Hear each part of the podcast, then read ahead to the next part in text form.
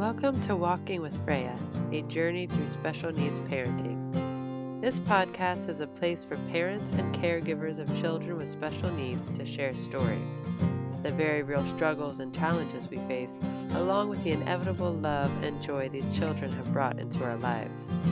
This is a place for unapologetic honesty, well intentioned laughter, and endless support a safe place for us to learn, share, discuss, and help each other navigate this often unexpected journey.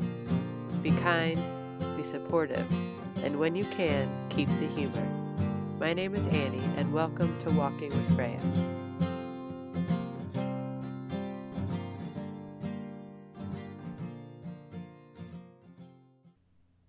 Hey everyone, welcome back to Walking with Freya. Um, before we get into our interview today, which is a wonderful interview about nonviolent communication and conscious parenting, I just wanted to check in with some things. So, first off, May, which is coming up, is Prader-Willi Awareness Month. Yay! For those of you new to this podcast, that is the diagnosis of my daughter, Freya. And this will be my second May doing the podcast. And I'm going to repeat the theme from last year. So I will be publishing an episode every week. what? That's like five episodes in a month. Wow. It's a lot of work, but I got this.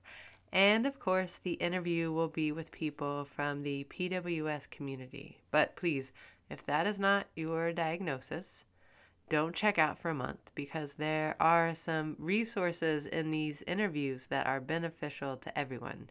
And of course, all of our stories matter and offer beautiful lessons and moments to feel connected through experience. So I hope everyone stays tuned in and supports our PWS Awareness Month. Two more things on that note. If there is a special time for awareness for your child's diagnosis, then let me know. I will happily help spread the word and education in a way that is fitting to this podcast. So don't be shy, send me an email and let me know what's up.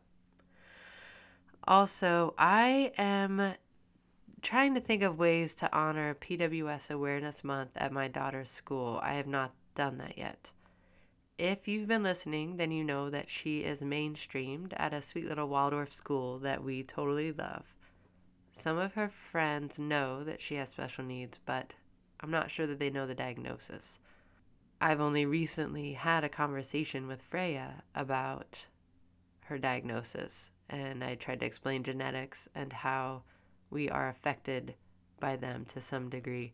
If you haven't heard that story, I wrote a little bit about it on Instagram, and you can follow me there at Walking with Freya.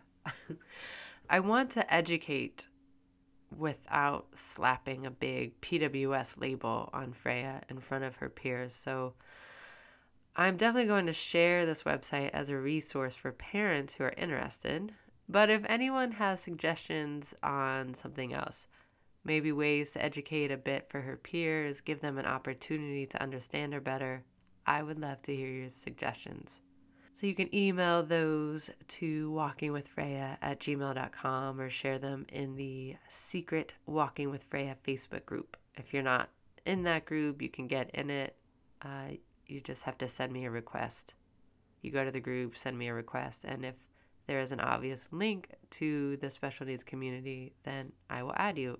I am recording this introduction days before it comes out because tomorrow is spring break. Yay! I usually like to record the night before, or I mean, realistically, the morning of, because um, I, I like to keep you all up to date on what's going on in our lives. I'm not sure if that matters to any of you all, but there you go. So, I, I just want to say I found the Easter Bunny stash of what is going on in the basket, what's going in the baskets on Sunday. And I found painting supplies, a little canvas, and some seed packets, a flower pot, and a cute little fairy statue to accompany it. There was no discussing chocolate treats or sugary candy, so take that, PWS. Holidays do not have to be about food. So we'll call that one a victory, even though it hasn't happened yet. Hopefully, it will be a victory. Two more things, and then we'll get to the episode. Uh, my fabulous writer and teacher friend, is doing the final edit on the writing journal, and that should just be a few weeks, and then uh, off we go to publishing. Also, I am asking you personally for a favor. I can see how many downloads the podcast gets. I can't see who downloads, don't worry about that. Um, but I can see how many people download. And on iTunes, there are 15 reviews for the podcast. And that is way less than the number of people who listen. So, if you are enjoying this podcast, listening to these stories, learning the resources, if you have found yourself smiling or contemplating or appreciating, would you please take a moment to leave a review? If you are on an iPhone and you have that purple podcast app, which is the iTunes podcast app, you scroll down towards the bottom where it shows the reviews. It will show you empty stars, and you can tap the star you think this deserves. And shortly below that, it says write a review. So you click on that and type away. I would be so grateful. So, this podcast is a passion project, to use a cliche phrase, but it really is. I love creating this podcast and putting it out into the world. I freaking love the conversations I have every time. I just come away so jazzed and so inspired. So I get I get a lot from doing this. And I know that many of you you've told me how much you benefit from listening. And thank you, by the way, for those emails. I love getting emails from people that I've never met, never heard of, have no connection, writing me, Facebook messaging me, or messaging me on Instagram, all of those, telling me how this podcast has helped you on your journey. So if you feel inspired to send one of those, that's great. I love reading those. They always make me cry. so, um, but the point is, I love doing this podcast, but it is a lot of work. And honestly, if I could figure out how to ethically make money doing this, that would be fantastic. And part of that is to get sponsors. Now, please know that I would only try to get for sponsors that I think you would appreciate or benefit from and or benefit from. but I need the numbers documented. I need the downloads, the subscribers, the reviews, all of those things that I annoyingly ask for every episode. Those numbers show certain people that this podcast is relevant even though I know absolutely how relevant this podcast is. If it's only relevant to a hundred of you that are listening, that's still relevant because what we're getting out of this is, I think, so beneficial. And I think it's important to spread the word. So, there is a game to be played at times, and I am asking for your help to play this game. I am grateful to all of you for being here with me on this journey. So thank you. Now, let's get past the business and into the interview. So, just yesterday, I had a fantastic conversation with Diana. She is a woman who started her work in midwifery studies and doula care and found she was called to be more expansive. So she created and teaches a curriculum for conscious parenting, and from there, she has also begun a holistic coaching practice. In our conversation, we spoke about nonviolent communication at its foundation, the intention to connect. We talked about the importance of recognizing our needs and our own personal responsibility towards meeting those needs, and understanding that people can get needs met without others losing something. She brings the lessons of conscious parenting into the conversation as NVC sometimes falls a little short with children. Diana also stressed the importance of self care, as she puts it, being well resourced. Bad communication and unhealthy interactions often occur when we do not have basic needs met. In these moments, we should halt, H A L T, and ask ourselves are we hungry, angry, lonely, or tired? We talked about what self care looks like while acknowledging that parents of children with special needs have a much harder time carving out that space So hopefully, we offer some helpful suggestions. This episode is meant to be an introduction to what I think are valuable resources for our day to day experiences. And in the conversation, I bring in a few of my own personal experiences with Freya lately, which many in the world of special needs will understand. But this conversation is really for anyone. Nonviolent communication has been a wonderful addition to my life and to the life of, of hundreds of thousands of people around the world, if not more. And though I am just beginning to invite it into my world, the effects have already been felt. So, I urge you to check out some of these resources in the show notes to learn more about this technique. If you have access to YouTube, then check out some of Marshall Rosenberg's videos. He uses puppets. and he has since passed away, but there are some great clips from talks that he has done in the past, and my husband and I have been watching a lot of them and, and really getting a lot out. So, with all that being said, I just uh, hope that everyone has a beautiful, peaceful, inspiring spring and that you have sweet family time and that you all get a break and you have time to fill up your own resources. And hopefully, in some way, this podcast helps. So don't forget, I will be back in two weeks with, oh no, I'll be back when this, ep- oh God, okay, when this episode comes out, I will be back the next week. So I guess six weeks in a row.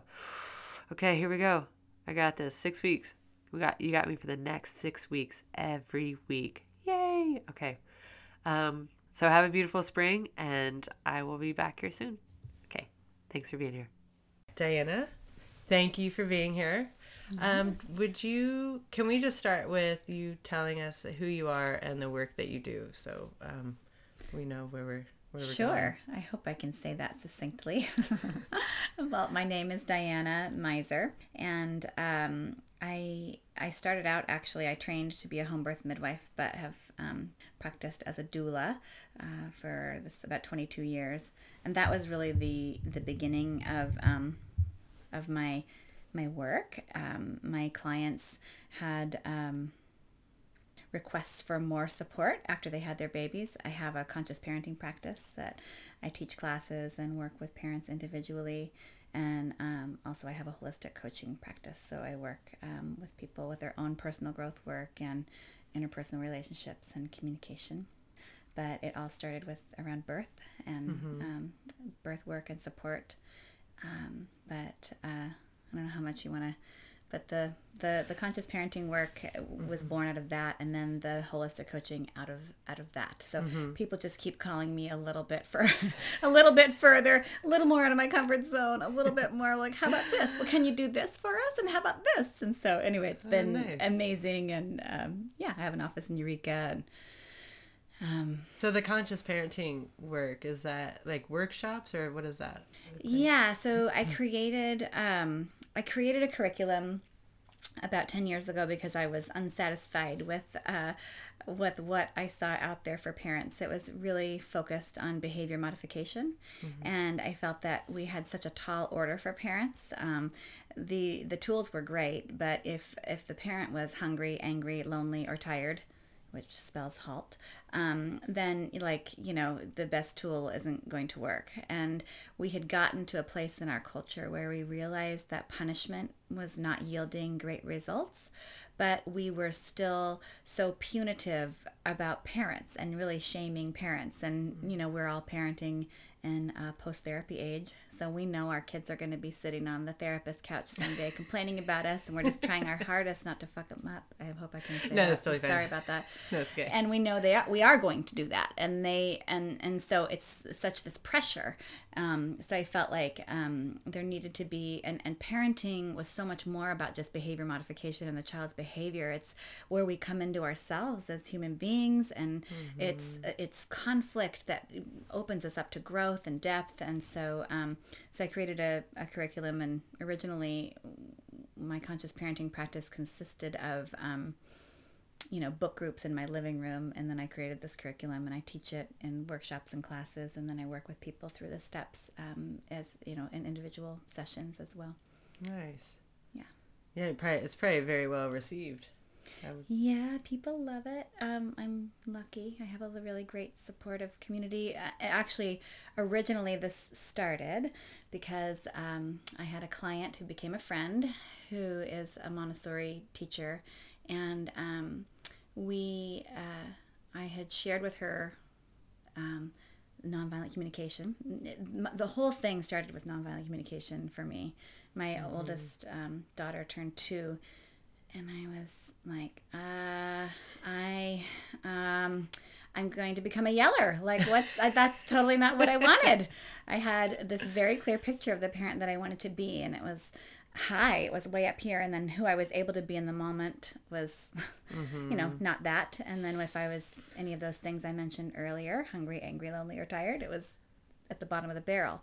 So um, I was searching for ways to um, be more of the parent that I wanted to be and combat the guilt and shame and um, that comes along with parenting when you just don't know what you're doing and you get pushed to your limits. And that really hadn't come up for me with my daughter until she started like toddling into the street you know like how do you keep them from doing things that are gonna how do you just keep them alive without you know losing your shit?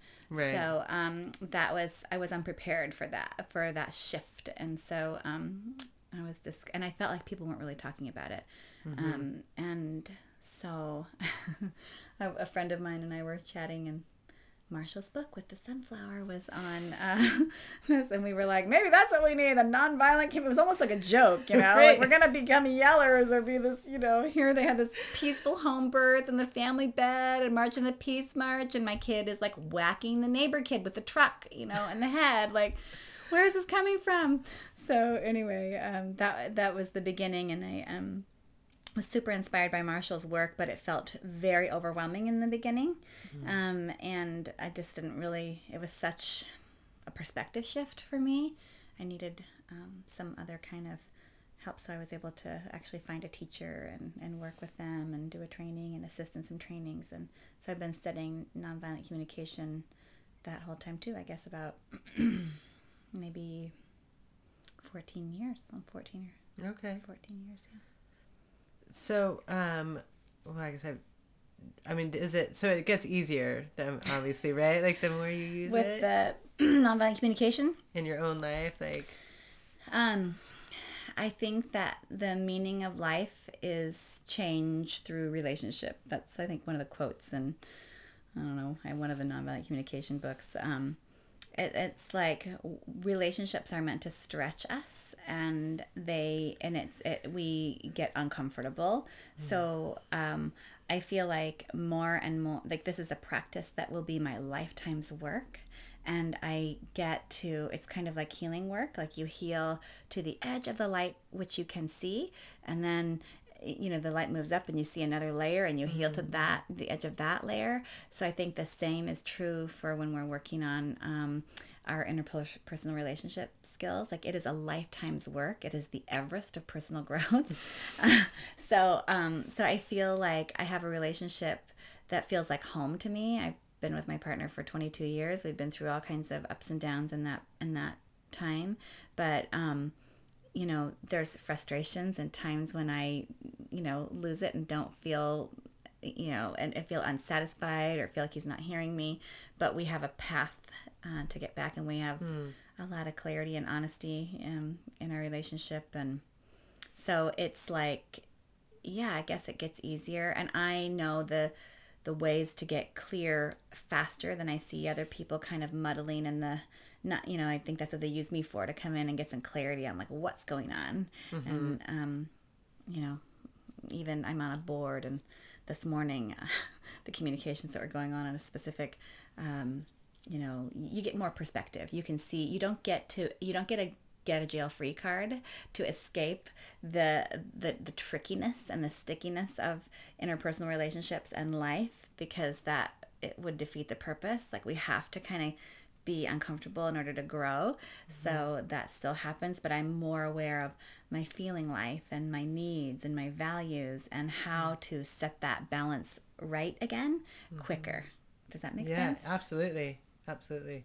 and I mean, I've I've been with my husband now um, almost, it'll be 16 years this summer. Um, we've only been married three, but Mm-hmm. but that is one of the things that you realize. I think when you're in a long term relationship, it's not that it's just you're gonna reach this day where you're like, oh, oh, it's easy now. We've got mm-hmm. this, but that that you you develop this faith that through experience that you will that you do know how to crawl out of these mm-hmm. these holes that you get yourselves into and Yeah. And yeah if you can do it faster and kinder when it happens. Well, and I think one of the things that is so important about all of our all of our lives, but particularly parenting relationship, is to just be open to noticing what it is that we're wanting to create um, as we grow, right? So that um, you know, just knowing and and I think it's helpful to know like what you want out of each relationship, what you want your home to feel like, what you want your relationship to feel like, and um, and then you can work toward that and you can co-create that. But i think that I, I really pay attention to what is it that i that i'm wanting and what mm-hmm. is it that i'm needing and how can i be creative and bringing that in uh, mm. for myself and for the highest good of my relationship and my family. So i think you just get more adept at doing that but the work continues. Like we don't just mm-hmm. get to arrive and then be like kick back and like sweet okay here i am. And I, I like to be very transparent about that because I have been a student and teacher for so long. Um, I think that's one of the things people like most about my conscious parenting work is I'm very authentic and I'm transparent. And I don't believe in experts. I think that is such a bullshit. I, I don't Right. even know why anyone I'm considered that, I guess, at this point, but I feel like a perpetual student and I anticipate I will be that for the rest of my life. Yeah. And I think it's important that people see what it looks like for your teacher, for your mentor. And I think there's been a lot of dishonesty in in the way we've been taught. We think our teacher's going to have it all figured out and this is how it's going to be. But Right. when you spend any time around any of these teachers or mentors, you realize that they're real people just like the rest of us are. And just to start getting really clear and normalize what it looks like to um, to be in the messy, the beautiful mess of our lives. right yeah. Well, okay. So before I have so many questions, before we go um, any deeper, I think that a lot of people don't know what nonviolent communication is. I actually I was telling my mom recently that um, I mentioned that Andy and I were starting to do this nonviolent communication training, and she said she got really quiet. She said, "Why have you been getting violent with each other?" Right. And I was Right. like, no. Right. I mean, no, like that. You know, we're not being very kind to each other, which is, you know, it depends on how you look at it. But, um, so if we could just, if you wouldn't mind, like, is there a way to, like, just kind of, um, you know, give the basic Sure. foundation of nonviolent communication? Sure, I can do that um, absolutely. And what it means to me and what I interpret it like. All I think everyone has their own interpretation, but to the best of my knowledge and what I understand, that Marshall's intentions around nonviolent communication were, um, you know, he um, grew up in Detroit when there were race riots, and he was, um, you know, acutely aware of the uh, uh, nonviolent movement that Gandhi and um, Martin Luther King were out there um, perpetuating, and he was inspired by that. So, in the word nonviolence comes from that. Like, how do we create really deep, meaningful change with our in our highest values without violence like with without engaging and perpetuating further violence does that make sense so that was Yeah. kind of the root was the nonviolent civil disobedience the nonviolent that that kind of um, moving uh, moving the needle forward in issues without war or and and not just without war but without the violence that we inflict on each other um, by uh, the subtle aggressions in our communications with blame and criticism and those sorts of things does that make sense Yeah. so Absolutely. so um so I feel like that's the seat of nonviolent communication. He was also a psychologist, a therapist, and he um, kind of got out of that world. Um, he didn't like the checking the boxes and um, diagnosing people in a very static way, and understood. Um, uh, the our human condition as a as a more fluid uh, experience, and so um, nonviolent communication has lots of room and lots of space.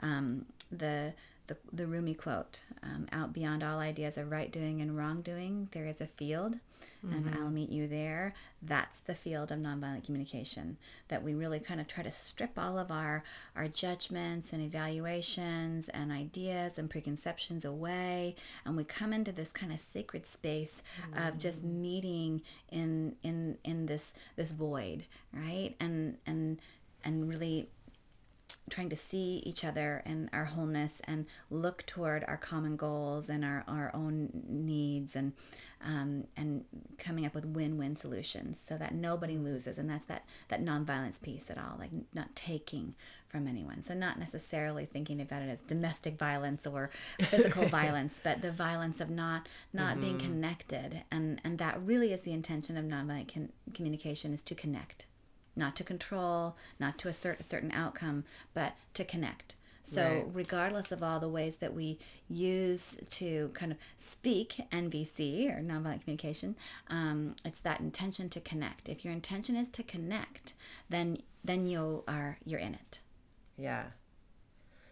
Yeah, that's a great way to say it. Because the way, because I have, like I said, I'm just kind of I have like a rudimentary beginning understanding. One of the mm-hmm. things that has really stuck out to me is ident- the, the identifying of your need and the other person's need mm-hmm. and not mm-hmm. reacting to the comment or the situation but being able to or even like the comments or the you know those initial thoughts that you have yourself but looking deeper like why am i reacting this way what is yeah. the need that is not getting met mm-hmm.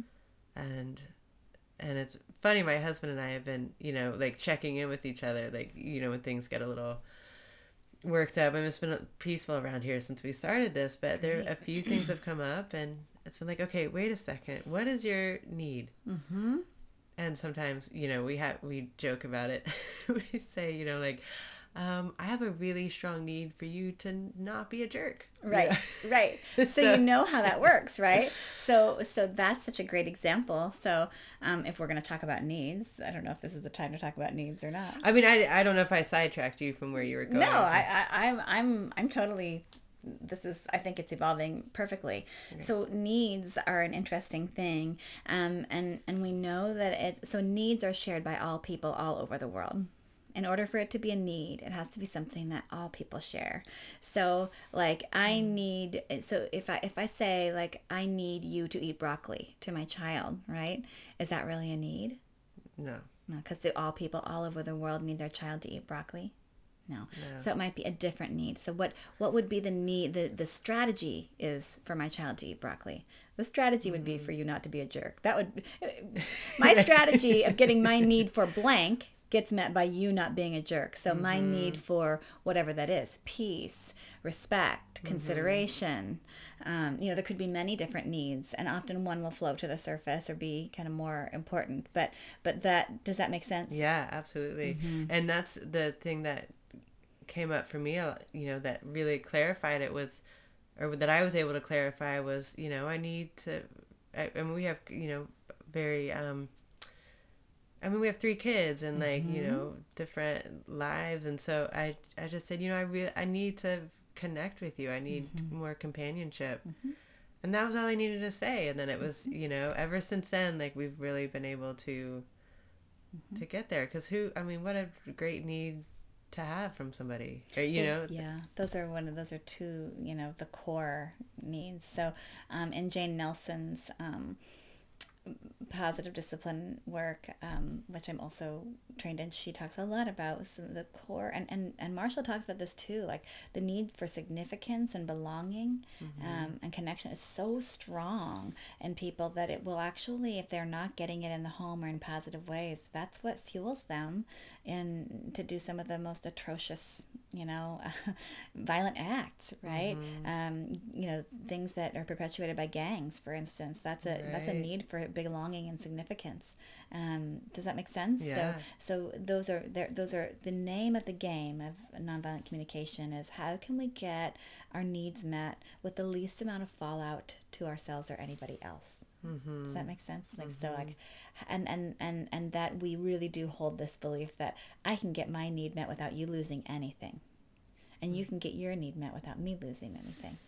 Mm-hmm. And in fact, we wouldn't want you to get your need met with you losing something because then I will always pay the price. Mm-hmm. Right? And that's that act of that's that little seed of violence that uh, to, to take something from you to meet. Right. me. Does Yeah. that make sense? Mm-hmm. So this is where I think maybe it gets tricky because I did want to talk about. I mean, I, I I'm hoping this is a good resource for listeners of this podcast because we are a population that um, statistically has higher divorce rates. Sure. Um, so that is one aspect, but then the other aspect, which I think is going to be much harder to implement, is how we parent children that are not typically developing, that have brain chemistry that Yeah. kind of sets them up to not have empathy or to have meltdowns or so like I would really like to kind of dive into that like how um because i because i was telling you i went to that conference and i and we talked a lot about empathy and um i actually get to interview that woman for this podcast so that'll be great. So i don't need to go into it too much but just the what i learned about the empathy and having these moments with freya um, where she is so upset mm-hmm. and using just empathy of just i hear you freya. I hear mm-hmm. you. And seeing how she calms down and seeing it work which is such a beautiful thing. Mm-hmm. But then you know as i was doing that i wasn't getting to read to my other daughter.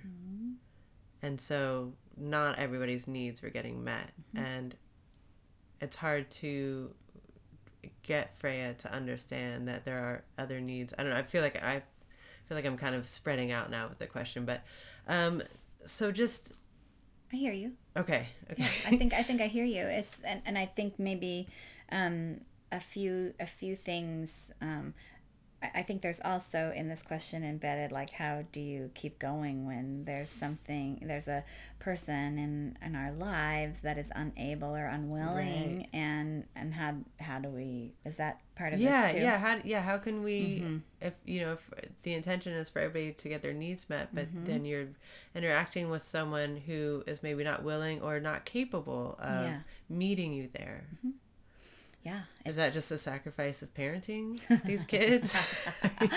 Well and and it's not just in parenting these kids right? Like in in the in the larger scheme of of life and relationships it will commonly happen that there will be people who for whatever reason are not able to go there with you um, either e- e- just even in that moment or ever right? So um, marshall was really clear with nonviolent communication that it was not necessary for for the other person to be trained or to to be engaging in that that it could be just one person.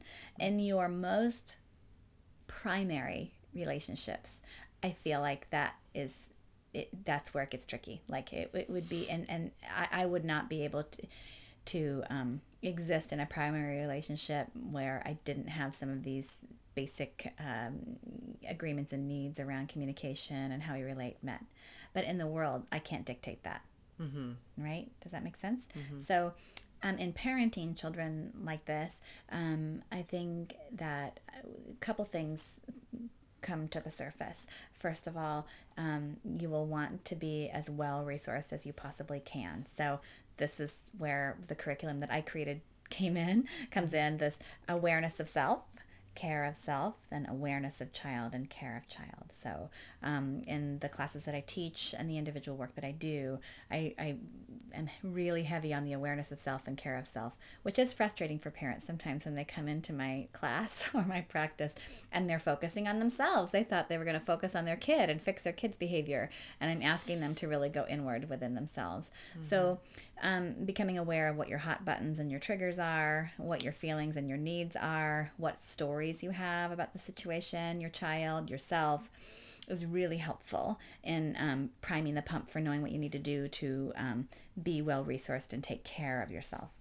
So, so when um, you say well resourced what do you mean just like make sure that you're self-care right so um, i really put a lot of emphasis on self-care uh, in my in my classes. So that I want people to be thinking of things that they can do, you know, daily, weekly, seasonally, um, for their body, heart, and mind.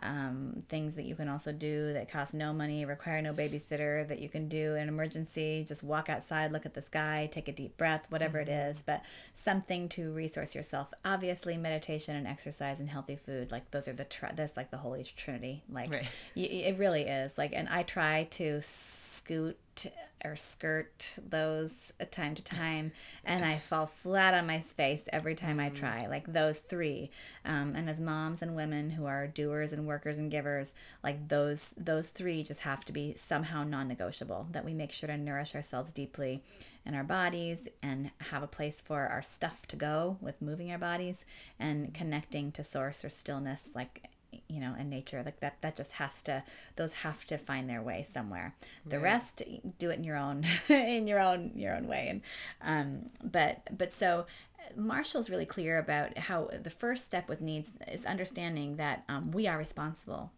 for meeting our own needs. We can ask someone if they would be willing to do something to meet our need but our need is actually our responsibility and um, if that person is not able to meet our need without taking something from themselves, then we need to find another way of getting that need met. Hmm. So that means we need to be very clear.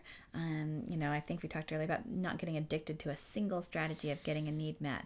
That um, Marshall was very clear when you start doing this work, you open up to, oh my gosh, I had no idea how many needs there are. It's overwhelming. Like, really.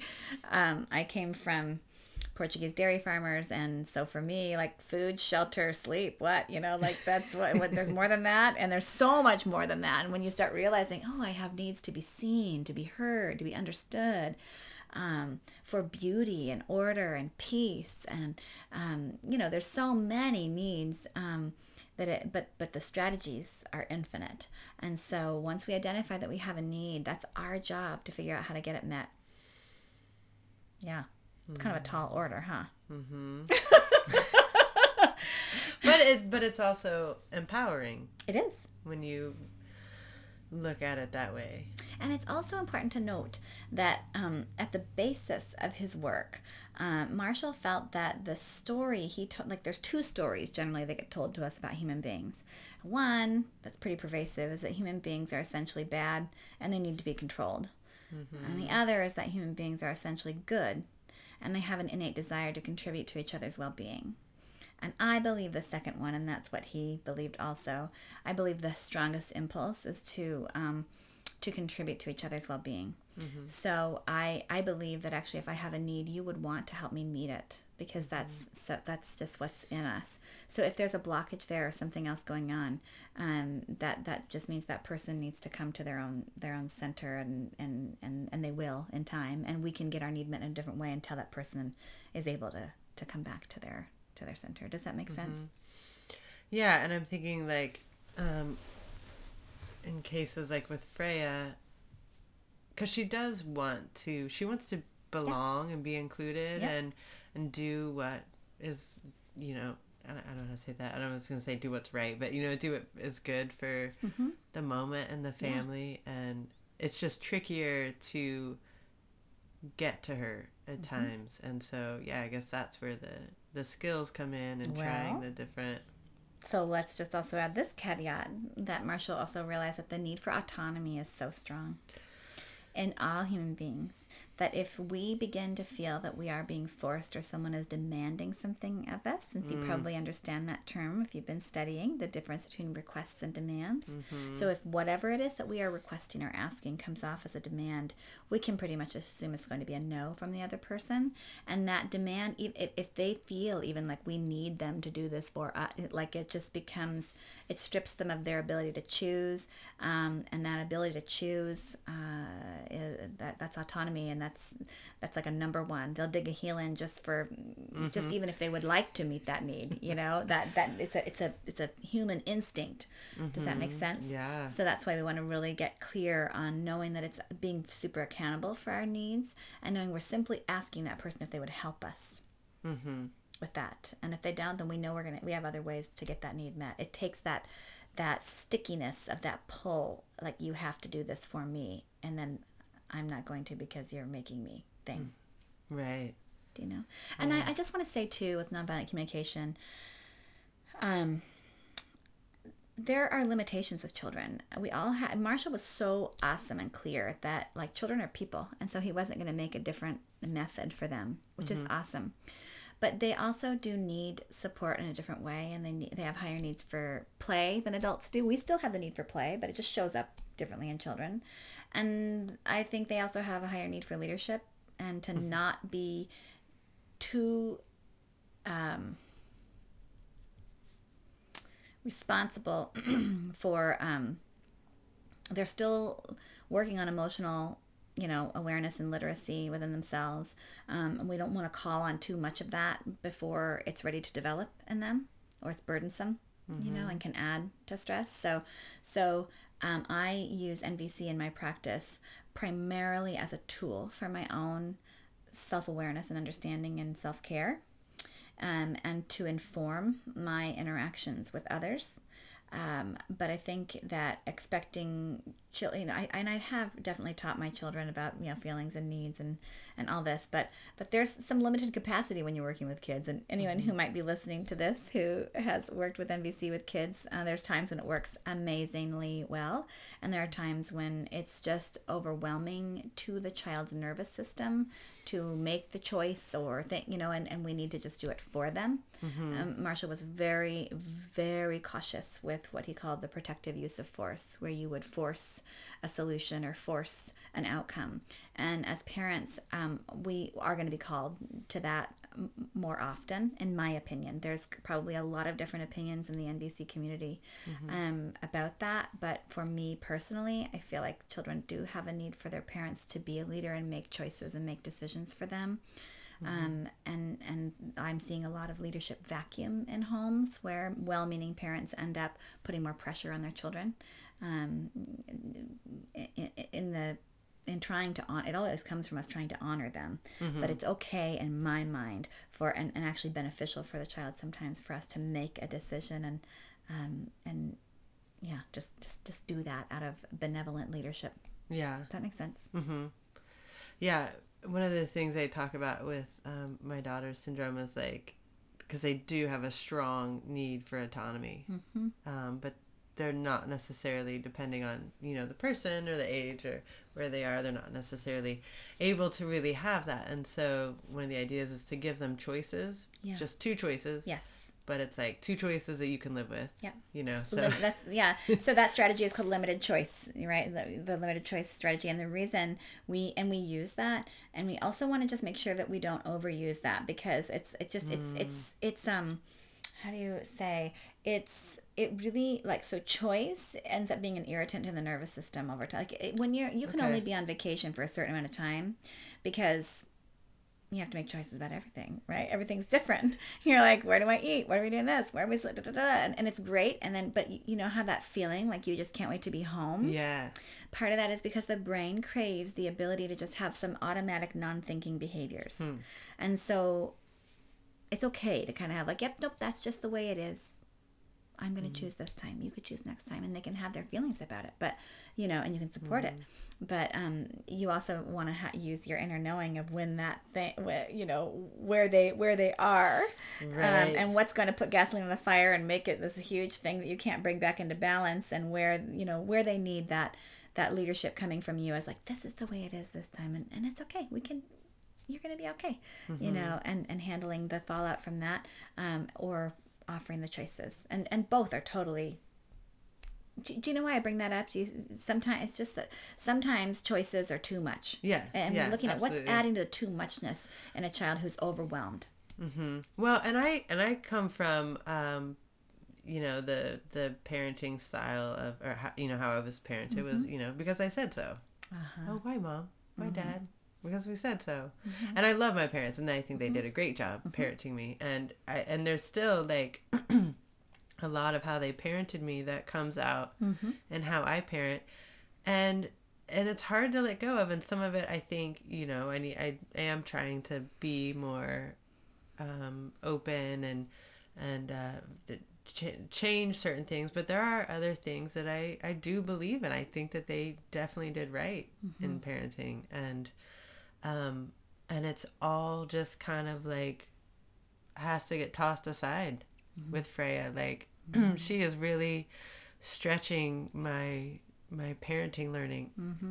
and I imagine that, and that's my experience, and I Mm-hmm. imagine a lot of parents with kids, you know, on the autism spectrum, and you know, with with a variety of of behavior issues or Yeah. emotional issues. I mean, Yeah. so uh, what's the question there? Just like how, I mean, how how do we step up to this? You know, like sh- kind of shed these these parenting skills that we believe in to to parent our children the way they need to be parented. I don't know if that's Yeah. a question that can even be answered. I don't know.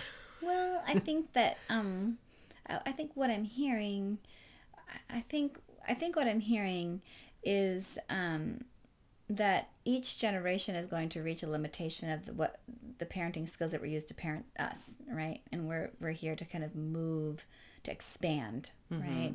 And so so because I said so, while there are certain things that it may have um, may have been beneficial, it, it doesn't sit quite right with you. It doesn't sit quite right with this with this time, um, and and yet maybe you you're noticing like there's some things that were great about the way I was raised, but I, it doesn't this is, doesn't translate in this situation. Is that what I'm hearing? Mm-hmm. Um, and so I feel like we really do get to pick and choose and, and see how we show up in each situation. So, um, so I, I wouldn't feel, I think that because I said so, um, when I think about the way that sounds and the way that that feels, it's like the parent can't handle their own emotional response to your emotional response and they just it's a shutdown right?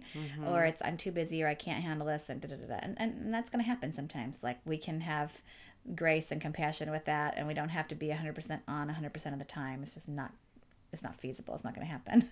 So um but um but being able to own that in your own way of just like you know i see why you want to do it this way. I'm gonna ma- this is a mama choice or i'm gonna make this choice today mm-hmm. that that this is what we're doing right now. It's you're uh, knowing and honoring that it's you know there's there's times we do it their way there's times we do it our way and you know mm-hmm. helping learn how to go with the flow and helping to you know there's so much talk right now about developing the skill, you know, grit, like being able to do hard things, being able to not have our own way, the strength of will that comes through, um, you know, will, our will forces are what enable humans to do these fantastic feats. And then our will, um, you know, when it's in a weakened point or in that kind of like, I need my way and I need it now, that's actually a, a weak a weakened will state and not a truly strong will state of like I can withstand the disappointment here or the difficulties here and I'm going to move through this with my will.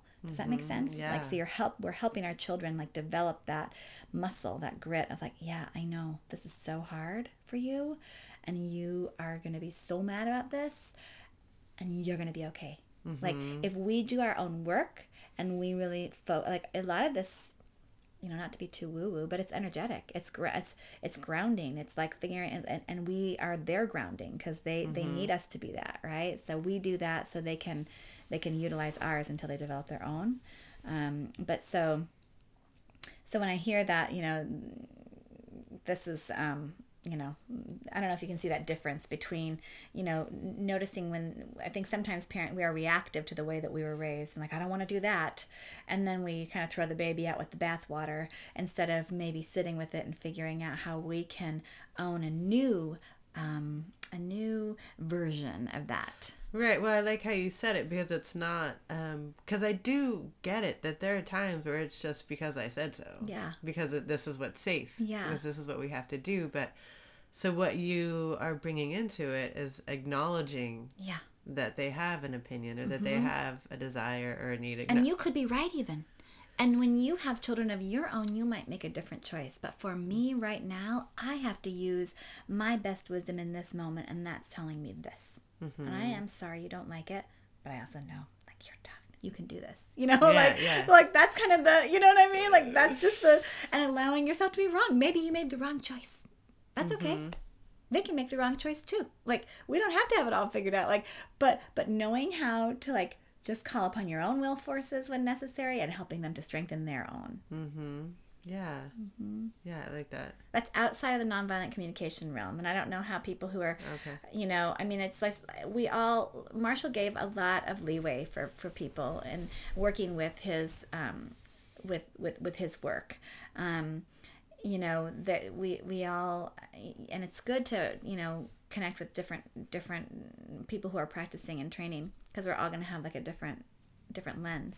But just from my own experience working with my children and the children in my practice, um, you know, NVC just I, there was just a few limitations um, with it with, with children that I think we're refining and perhaps there's conversations like that happening in the NVC community that I'm mm-hmm. not aware of but um, but it doesn't take away at all from the I mean an NVC literally has exploded since I first started studying it. It, it is I can see these it's thrilling to me these like mm-hmm. invisible fingers that are just kind of or these little roots that are just spreading all over into our school systems and policies and like it's happening yeah. it's happening these concepts of restorative justice and uh, and emotional literacy and looking at needs and win-win solutions mm-hmm. like that's marshall's work it's happening all over the place um, but with these the finer points of nonviolent communication i just wanted to kind of put that caveat out there of where okay. it could be tricky with kids and that they, they sometimes it's okay to just be the parent. Right. Yeah. well, and like you said, I mean, I see it in Freya's school, and granted, she goes to a Waldorf school, mm-hmm. but you know, I um I wrote up all these notes from this conference that I went to, and I gave it to her teacher, and it was so funny and just kind of an eye opener for me of of how much I have to learn because for me it was mind blowing all mm-hmm. of this like how to be, you know, empathetic in those mm-hmm. moments and and how to say the right thing. And and then you know talking about these notes with her teacher and her teacher was like oh i, I feel good because i do i do this stuff anyway. Mm-hmm. this is all what i do. And i was like wow really? God what kind of a parent am i? Like well we all are awakening at our own pace. I've actually worked with those teachers so oh, okay, i've nice. done some trainings there too so which is great. And um that that we're all yeah and it is just growing and growing but we we have to like really just trust and have um, compassion for ourselves and others that we are all arriving where we need to be you know mm-hmm. when when we're mm-hmm. when we're available to it you know when we're available to that knowledge right. coming in so and that moment that I had with Freya that was so eye opening of sitting there on the floor and saying, I hear you, I hear you was such a profound moment for me, but it was also an easy moment because it was a Friday night. Mm-hmm. I had nowhere to go. There was no yeah. schedule. Yeah. So something happened the other day in the classroom, and this is why I was asking if like maybe there if it was addressed like how to really call upon this in times of like stress. But the word you used uh, was trigger mm, and yeah. story, and so I think that's what happened to me. But I was in the classroom. They were getting ready to go on their nature walk. Mm-hmm and all the kids are lined up and freya's sitting on the floor putting rain boots on without socks mm-hmm. which in my you know i'm like oh my god she's gonna get blisters. But i wasn't about to tell her she couldn't wear the boots because mm-hmm. i knew knew where that would go. All i said was okay i'll carry your tennis shoes. And she didn't want me to. She was not okay with that. And she started getting worked up. She started getting mad at me. She started like tears started coming. And the um the class was all standing there looking at her and so i was just talking about this with my friend on the beach and she's the one who actually used the word trigger and so like when you brought that up but i mean i was i was embarrassed by freya's behavior mm-hmm. i was embarrassed that i couldn't just get her to do mm-hmm. what i needed her to do um I, like it was i was i got so instantly emotionally yeah. charged mm-hmm. and i had to just get up and walk away mm-hmm. and the class left without her Mm-hmm. And and I don't know why this worked, and I know that it's probably not whatever, but so it was just Fran and I sitting mm-hmm. there, and I was, and she just was just sitting there, just in full on stubbornness, mm-hmm. and I didn't know what else to do, so I gave in to my need to cry. Mm-hmm. I sat there and I just started crying, and as mm-hmm. soon as she saw me crying, she stopped. Mm-hmm whatever she was doing you know i think she was crying or she was you know just mm-hmm. bitching or whatever mm-hmm. and she stopped and she reached for her sock And so I just turned my back to her and I was and I started looking at the little chicks they had in the room. And by the time I turned around, she had her socks and boots on and she was ready to go and didn't say another word about the shoes. Mm-hmm. Um so like so it, I don't know if there are any tips for or if that just goes back to the the know your resource or being, you know, well resourced. Um how do you how do you work through those triggers? I guess. God, I'm all over I the love it. place. No, you're good. No, I think um, yeah, I, I- that there's an energetic shift that happens when we. I think that you know when we cry or when there's some you know like the child notices oh uh, like oh they they feel like this shift right and it's like oh okay I see this is really important or I've got it the, the need for them to then stabilize their environment meaning you Me supersedes their need for autonomy and independence in that moment. Does that make sense? Mm. Yeah. So, so was it need changes. manipulative on my part? Like was Um, that like no, a I mean we wouldn't. I think you know my personal opinion is that um, I think that we don't want our children feeling responsible for our emotions, but we don't want to be emotionless. And that there is, I also my my view of parenting is that there is a wide girth. Like seriously, th- there is so much room and space for us to make mistakes and you know just experiment and show up in different ways. Um, but I think that that was that was your truth in that moment. You had tried everything. You you know you were and and you were embarrassed. You were overwhelmed. You and I, were, I tried helpless. Yeah, I tried the NVC at first. Like I tried like, oh I hear you, but we're gonna do this. Or, Yeah. yeah. and it just no. She Yeah. was just getting more worked Yeah. up.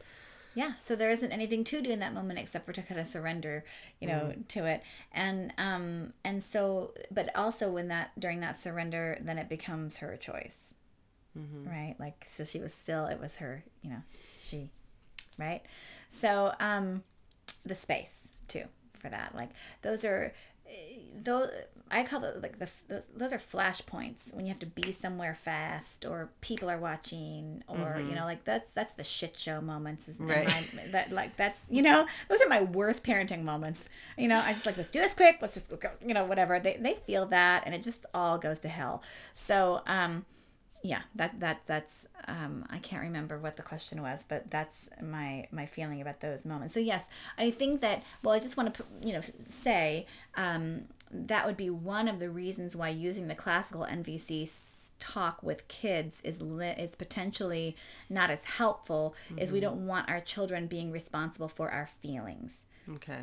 we do want our children to know that we have feelings, but we want to be able to use that sparingly. Does that make sense? And also just um, because our main job is to create a safe container for them.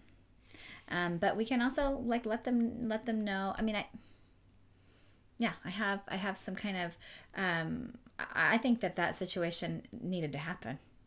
Um, I think that it, it's it's it's fine that it happened, and we are so all of us are so resilient. I think the worst thing we could do um, in, in parenting, with all the knowledge and, and experts that we have coming to the fore right now, is to have it um, stunt us or make us you know like paralyze us because we don't know what to do or we want to do it right uh, so much that we you know so i think it's really important that there's so much space and so much room. Um, but yeah i think that um, children do need to have um, space from like emotions are volatile. They go up and down and all over the place. So you know i feel like feelings are meant to be felt. And this this concept of like a feeling fully felt fades and what we resist persists right?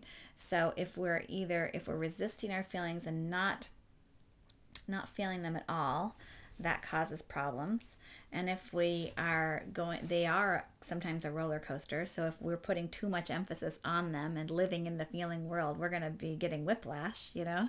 So looking at how to just breathe into our feelings, that's part of the self-care work. I talk about our awareness work. Is just like being wherever it is that we are. And in that moment you you did that and you were real. And that and i think that that's um oh that's a beautiful gift for our children so um, there's a lot in that that I'm saying, and hopefully it's not all. Con- hopefully it makes sense. No, it does. It does. That whole experience, I just keep going back to it and trying to kind of like how could I have done it differently, and questioning was it okay to start crying, and I, I haven't come to an answer yet because to- it just it felt so like that's just what I needed to do. It's I was what so is. frustrated. It was It's what better than is. yelling. Yeah. It was better than like Yeah, totally. And I think that, um, you know, gosh, there's so much talk about really owning and and um, just allowing our vulnerability. Uh, Brene Brown's work. I don't know if you're familiar with with Brene, but um, oh my gosh, our vulnerability holds such such gifts. Absolutely, yeah. I I think um, I, I just I don't even like evaluating uh, I, I think that that I think it's important to notice that that situation happened, and it happened the way that it needed to, and needed to. And then if you and then the rumble, as Brene would talk about, right? Like when you're rumbling with this, like, yeah, what? How much of my emotions do I share with my child, and when, and how, and what felt right about this, or did what felt not quite right about this, or you know, and and we're just kind of. I feel like a lot of this becomes our walking meditation, not rumination, not ruminating on this stuff so that it takes over our lives, but just allowing space to percolate on a little bit, see what comes out, and um, and not putting so much pressure on ourselves to do it right and to know the right thing all the time. We're just not going to. We're just this is this is our day to day, moment to moment living. We are doing the best we can. If we build in space in our daily life to take stock and to reflect and to think about what's most important to us and orient ourselves in alignment with our purpose and our goals and our values, like, and we show up each day ready to do that, that is like what more could we ask? I mean, mm. that is just amazing. And they're still, we're still gonna mess up and have all sorts of, but that's how we learn, right? Like they need to mess up, we need to mess up. Um, those mess ups, are they really mess ups? I mean, they open us up and, and Right. kind of flow us in all kinds of other different directions for our growth. So I try to, I just use everything. I mean, it's like whether it's compost or the most beautiful looking, you know, right. plant food. I don't know. It's like I, I try to utilize all the lessons parts. in all of it. yeah, I use all the. I try to use all the all the parts, and I think if we're building kids for resiliency and for a world that's going to be Mm-hmm. unpredictable, then we got to be able to try to teach them how to use all the parts. Right? Our ancestors Mm-hmm. used all the parts of the animals that they that they hunted, and I feel like our job right now is using all the parts of our experiences, not leaving anything to waste. I love that. I love that analogy. It came to me the other day and I was journaling about something and I just was like, yeah, I'm not that's my that's what I'm I'm wanting to do. That's my intention. Yeah. Um, I have an odd question, which I don't even know, um, because I don't even know how to. But I was just trying to think of some of the, trying to think of a broader perspective of the audience. Like you know, and I know some people have kids who are nonverbal, and um, can you use nonviolent communication with the people that are nonverbal? Like, I just wonder if there's even a. I don't even know how to ask that question. Yes. But I, I, I already what what came to me when you were asking that question is that NVC and Mar- Marshall um, had that, that it's the language of the heart. So the language of the heart knows no bounds. It knows no cultural bounds. It knows no language, you know, bounds or ability bounds. Like the truly when we're when we're dropping into the heart and we're intending to connect, Right. that really we do that with anyone or anything or any living being, really. Like mm. so so yes and and it's and oftentimes it begin like that what happens when we start studying NVC is an energetic shift of ourselves. Um, and we are all energy sponges. That is there to me. There's just nothing woo woo about it. I think people are really getting that we we pick up on things. If we sit next to someone that feels kind of weird, or someone we really feel like drawn to, like that's nothing that we're seeing or smelling or tasting. It's another sense. It's, it's just another thing. And for children, especially, our energy sponges, and um, those who are nonverbal would have an even greater sense of that energetic shift.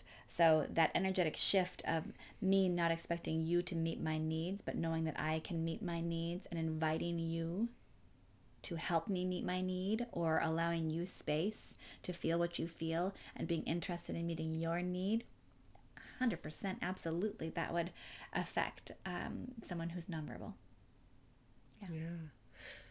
Awesome.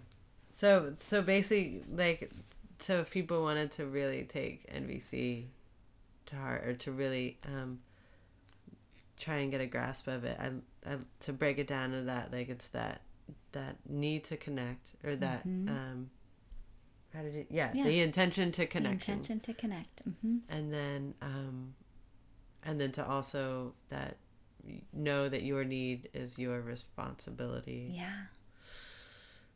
Yeah. and then that can look a variety of ways how all of that is It's also maybe a good time to mention the mascot of NVC, the giraffe.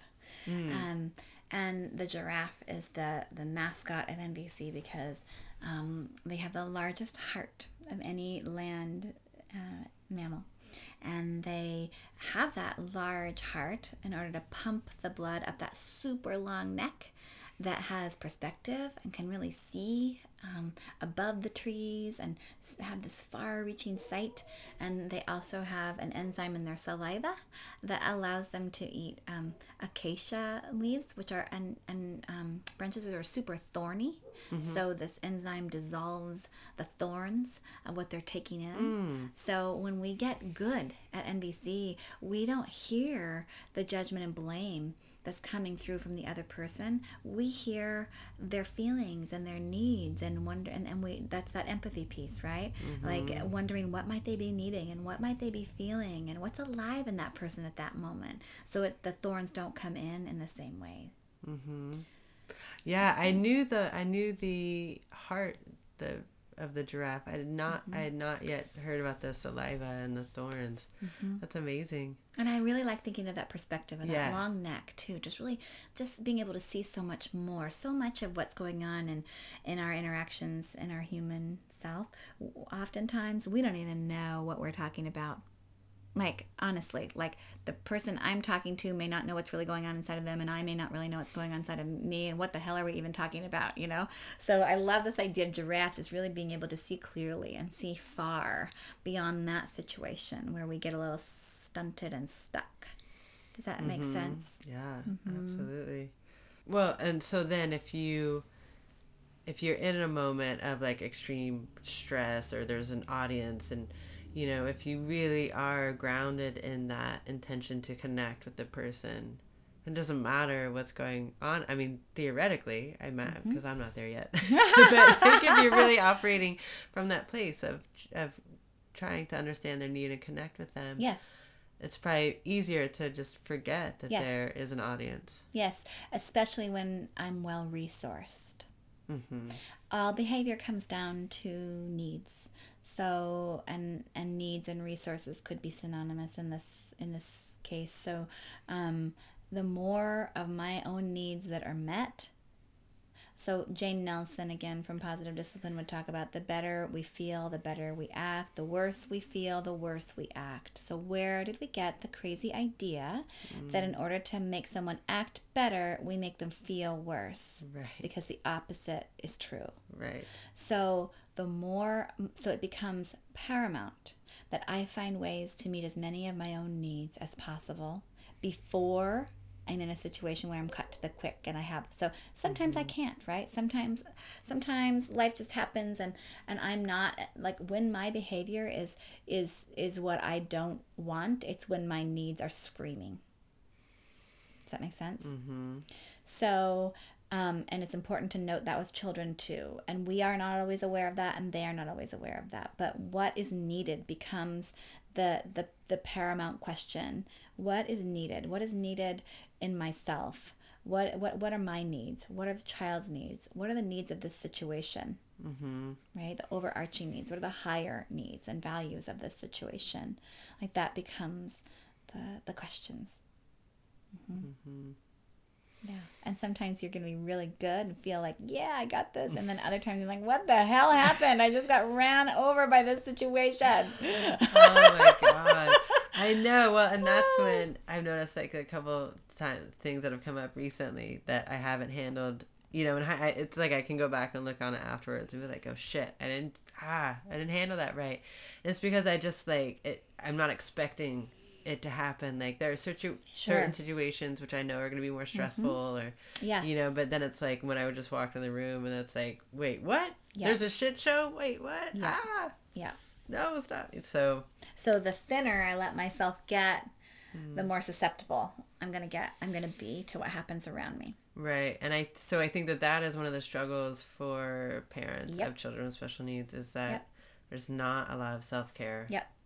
So And again, and I think this is something, and I'm saying this for myself as much as anyone else, um, but it's it becomes a little bit about integrity with ourselves, and like really just like doing what we know is is is right for us to do. Like the, the what's most corrosive to our well being is when we know we should be doing something, but we're checking our freaking phone. Like that, really, honestly, like that just pops the threads of integrity we have with ourselves, right? Right. Um, so and it and it weakens the strength of our container. Um, and sometimes sometimes self care looks like you know what, screw it. I'm gonna look at my phone. I've got nothing left. This is where I'm at.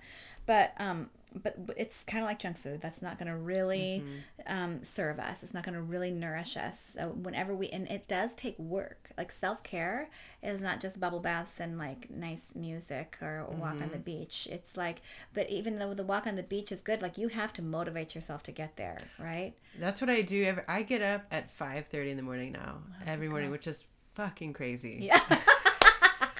that is.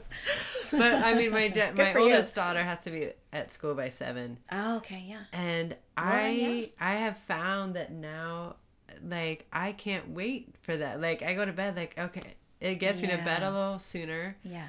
and even though sometimes when my alarm goes off, I'm like ah. But once I do it, I get up, I get that cup of coffee, I get my journal and my pen, Yeah. Yep. and I'm just happier. So right now, so I read an article, um, you know, and believe me, the irony is not lost that the article was posted by my friend on Facebook, but uh, you know, about how the first three hours of your day are so um, influential for the rest of your day, and that if we're checking our phones or being on, like we actually are priming the pump for that dopamine response of likes and looking at this and looking at that, and it's and a, and a shorter attention span, and we and we lack like depth and flow in our work, um, than if we were to you know make sure that we basically I call it front loading. So like we front load the day, or or also in interactions. I use that term for interactions, like front loading an interaction with connection. You'll go so much farther Right. if you front load with appreciation and and connection, genuine. Not the manipulative Right. kind of like I'm going to say this so that you'll do this thing, but genuine, you know, front loading with connection, um, and that's not even just in that moment, but at other points during the day, you're much likely to get more cooperation. Um, but also front loading our, our days, um, you know, with purposeful activity like meditating and exercising and, you know, reading a book or journaling, like paper, like the, like right. really figuring out how to, and, and it's so doable. Most of us, it is doable. We don't want to. We buck it. We rebel against it. I do it too. But when I do do it, life flows so much more smoothly. It really, really does. So it's just a matter of, you know, can we motivate ourselves to do those things and can we commit to doing that and or make a game for ourselves and um, and then also not bring in like the guilt and berating ourselves but just getting back on the horse like trying again you know just anywhere we can. Like it will really serve and and just carving out that time. I was terrible at it when my kids were younger and i was still i was teaching this. I get terrible at it now and i teach this stuff and i'm like what am i doing? I'm not you know i'm cranky. Oh well yeah you know you're, you're burning the candle at both ends again. Like you know and i, I think the difference between checking for me what i really learned recently is the difference between checking the boxes of self-care yes i'm doing this i have my community i meditate i'm doing i'm doing my this but not really sinking in and absorbing deeply mm. the moments and the activities or whatever. So, and how I'm framing the rest of my life. If I'm just doing my ch- my self care activities and I'm present during that, and then I'm just like muscling my way through the rest, you know, mm-hmm. like how can I? And we're just we're just making tiny adjustments, you know, here and there as we can, and just coming back, you know, what's most important to me, what you know, where am I going, what do I want out of this day, and um, you know, previewing the day and reviewing the day and looking at how we can just kind of and, and, and being gentle and kind to ourselves as much as possible. When we have high needs kids just bottom line all kids are not the same to parent. And there just are some kids who are um, take a lot more from us and and mm-hmm. that really does then require that we up our game on getting on getting more. And it seems like one more thing to do. Mm. Like there's already so much you guys have to do like to do this one more thing. But man when you can when you can make it happen like mm-hmm. so good. Yeah. Well, and to think like when you because when you said it, the first three hours of the day, mm-hmm. and then and I was thinking about the kids too, and how many Yeah. mornings is it like okay, come on, we gotta go, blah, blah, Yeah. blah, rushing around, and and this morning, uh, you know, it flowed smoothly, and I've been trying to be more conscious of like recognize that even listening to podcasts is social media, yeah.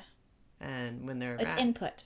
It's input it's distracting me from them and you know usually i'm like making breakfast listening. And so like i've been more conscious um, just in the last couple of days of like not having it on when they're around and so we ended up playing uh, we had a little extra time when we played a game of pickup sticks and it was Yeah. like five minutes but Yeah. even just those five minutes together of interacting and Yeah. it just makes everything so much smoother So you just illustrated the magic of front loading connection and presence.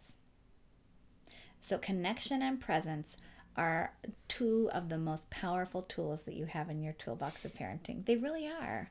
They really, really are. And it's amazing how and, and it's so interesting like my children are are 14 and 16 now. And um I, I have to bring myself back to like yeah they they when have I been fully present with them? And where where is this connection point going to happen? Because it's different now. I'm not putting them to bed. I'm not you know like the, the, the, the connection points are different. So still making sure to maintain those. Things run so much smoother when I do.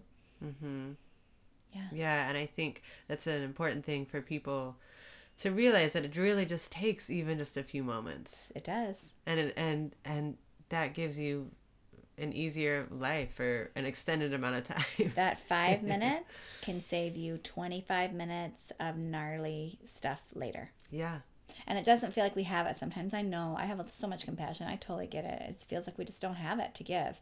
But man when, when we do we we also don't have that 25 minutes later on in the day right, to deal with exactly. you know? Yeah, that's what you have to like look ahead. yeah. That's a realization, the connection that needs to be made.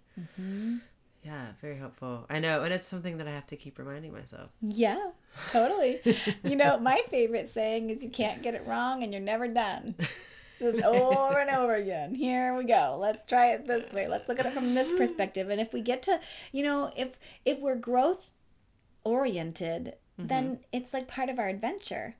If we feel like we have to have it all figured out or everybody else should do things so that life is easier on us, everything is going to feel like a big pain in the ass. Right. So it's like, how do I want it to feel? I want it to feel like an adventure. Right. I want it to feel like I am expanding my capacity for joy and discomfort and f- my skill set and my ability to connect with people and um, to get clearer about what my purpose is and to do more of what I love and to be of more service and you know, to enjoy my family more and to hear more about who they are and to see them more clearly and to see my situations I'm involved in more accurately. And so I feel like when things go awry, it's this it's this opportunity to look at it from a new perspective and and to, you know, okay, what's being asked of me in this moment? How do I open to to my depths in this situation? Like how do I how do I um how do I approach this differently next time? And, and, and but how can I just with with gentleness, you know, with gentleness and compassion for ourselves and others. Like we, we you know, we are kind of doing the best we can here. We're we're figuring it out, um, and we don't have the option to do it perfectly. So we might as well have some grace and gentleness with ourselves in the Right. process. It makes us nicer to be around for everyone too. Yeah, and especially I think, um, you know, when I meet like the people that go into like special education and and uh, that area, like the amount of training and schooling that it takes for them to get there, and to think that us parents are just like, Yeah. just one day we have it, and Yeah. to to I like that to definitely be gentle with ourselves and like we have a lot to learn in a very short amount of time, um, and under like stress and- Microscope and, pressure Uh-huh. and so much. yeah, all the emotions that come along Oh with my it. And gosh. so it's definitely like, and the and the also the um i think you know when we have um, a child who is is calling us into our depths and calling us toward the edge of our abilities. Um, it's important to realize there is also a little bit of mourning sometimes that that needs to happen of the mourning of the child I thought I was going to have and the child I have. I wouldn't trade the child I have for anything, mm. but there's this this mourning of something I thought I was going to get. Mm. And also that happens just in any kind of situation right now where we have so many images of people's externally like carefully curated images on Instagram or Facebook right. of what their life looks like and comparing that to the internal chaos of our own experiences and realizing that that that gap is like I, I, personally, from all the people that I've worked with, like I don't buy any of that shit. On, I know what they're real. I know that there is heartbreak, misunderstandings, mm-hmm. meltdowns, shit. There's you know uh, all bodily fluids. I mean, there's just like this is life, and yeah. and, and and and that's I kind of like the grit of life. Like yeah. Why would I trade that? I don't want to trade that. But but acknowledging without guilt sometimes that there's the, the mourning of the experience of ease I thought I might have, or mm-hmm. the image, letting the image go of what I thought I was going to get, and and seeing the the wholeness um, and beauty of the situation I do have. Like you know, it's mm-hmm. it's it's um I don't know why that came out, but that's there too. Maybe someone yeah. needed to hear that. I don't know. Yeah. Yeah. I love it. Yeah. Just oh. one more question: If yeah. there are like resources that you think would be good for people who um, want to learn more, I mean, I yeah. I can say you can go to YouTube and and YouTube Marshall Rosenberg and yeah. NVC, and there's just he uses puppets. Yeah, the, the gi- giraffe and jackal. Yeah, yeah. You already got introduced to um, giraffe. You should definitely get introduced to jackal. Yeah, and mm-hmm. we we both have both of them in us. Um, but yeah, I think that um, you know when I started studying NVC, that was not available. So uh, okay. it's so great that that tool is available. And there's, I would just urge people to learn from as many different teachers, you know, kind of that you can, because everyone has their own flair and their own kind of um, lens that they are are um, you know viewing the work through, and and and it's great to learn from different people. I, I just think that I can't stress enough the importance of of looking into um, you know your own self care and staying well resourced. And there's an app that I really love called the Insight Timer, and it's a free meditation app.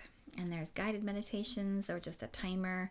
Um, and I, I really think that even if you can start with five minutes a day and work your way up, um, to you know 15 you know 15 to 20 minutes a day of meditation. That's i mean it would be revolutionary for all of us to do that. Mm-hmm. but um but starting small um but yeah the insight timer is is is awesome and a, a great tool if you want to begin. Okay.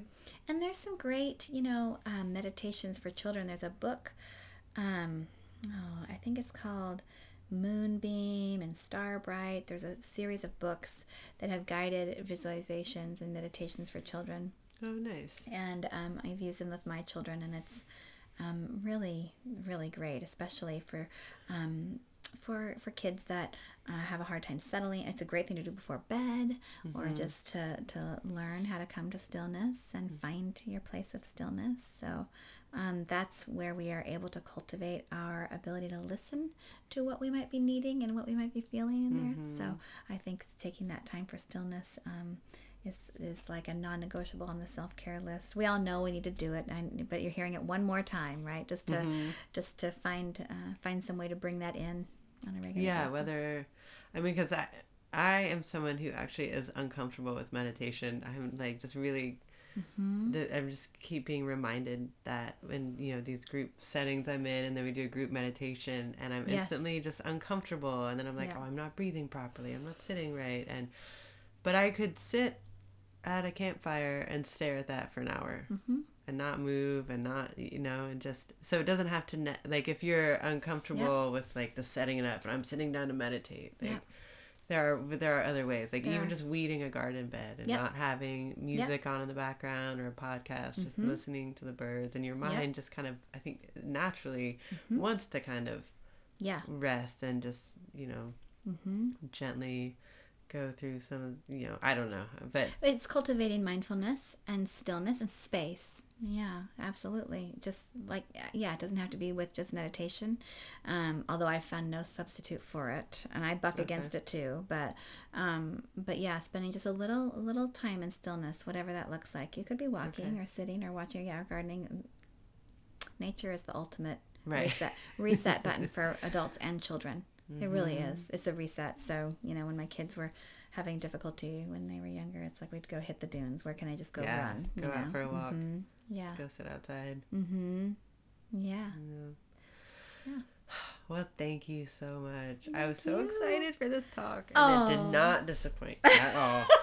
I'm so glad. Well, thank you. I was excited too. Thank you for inviting me and for doing this really important work. Yeah. Um, it's lovely to be here. Thank you.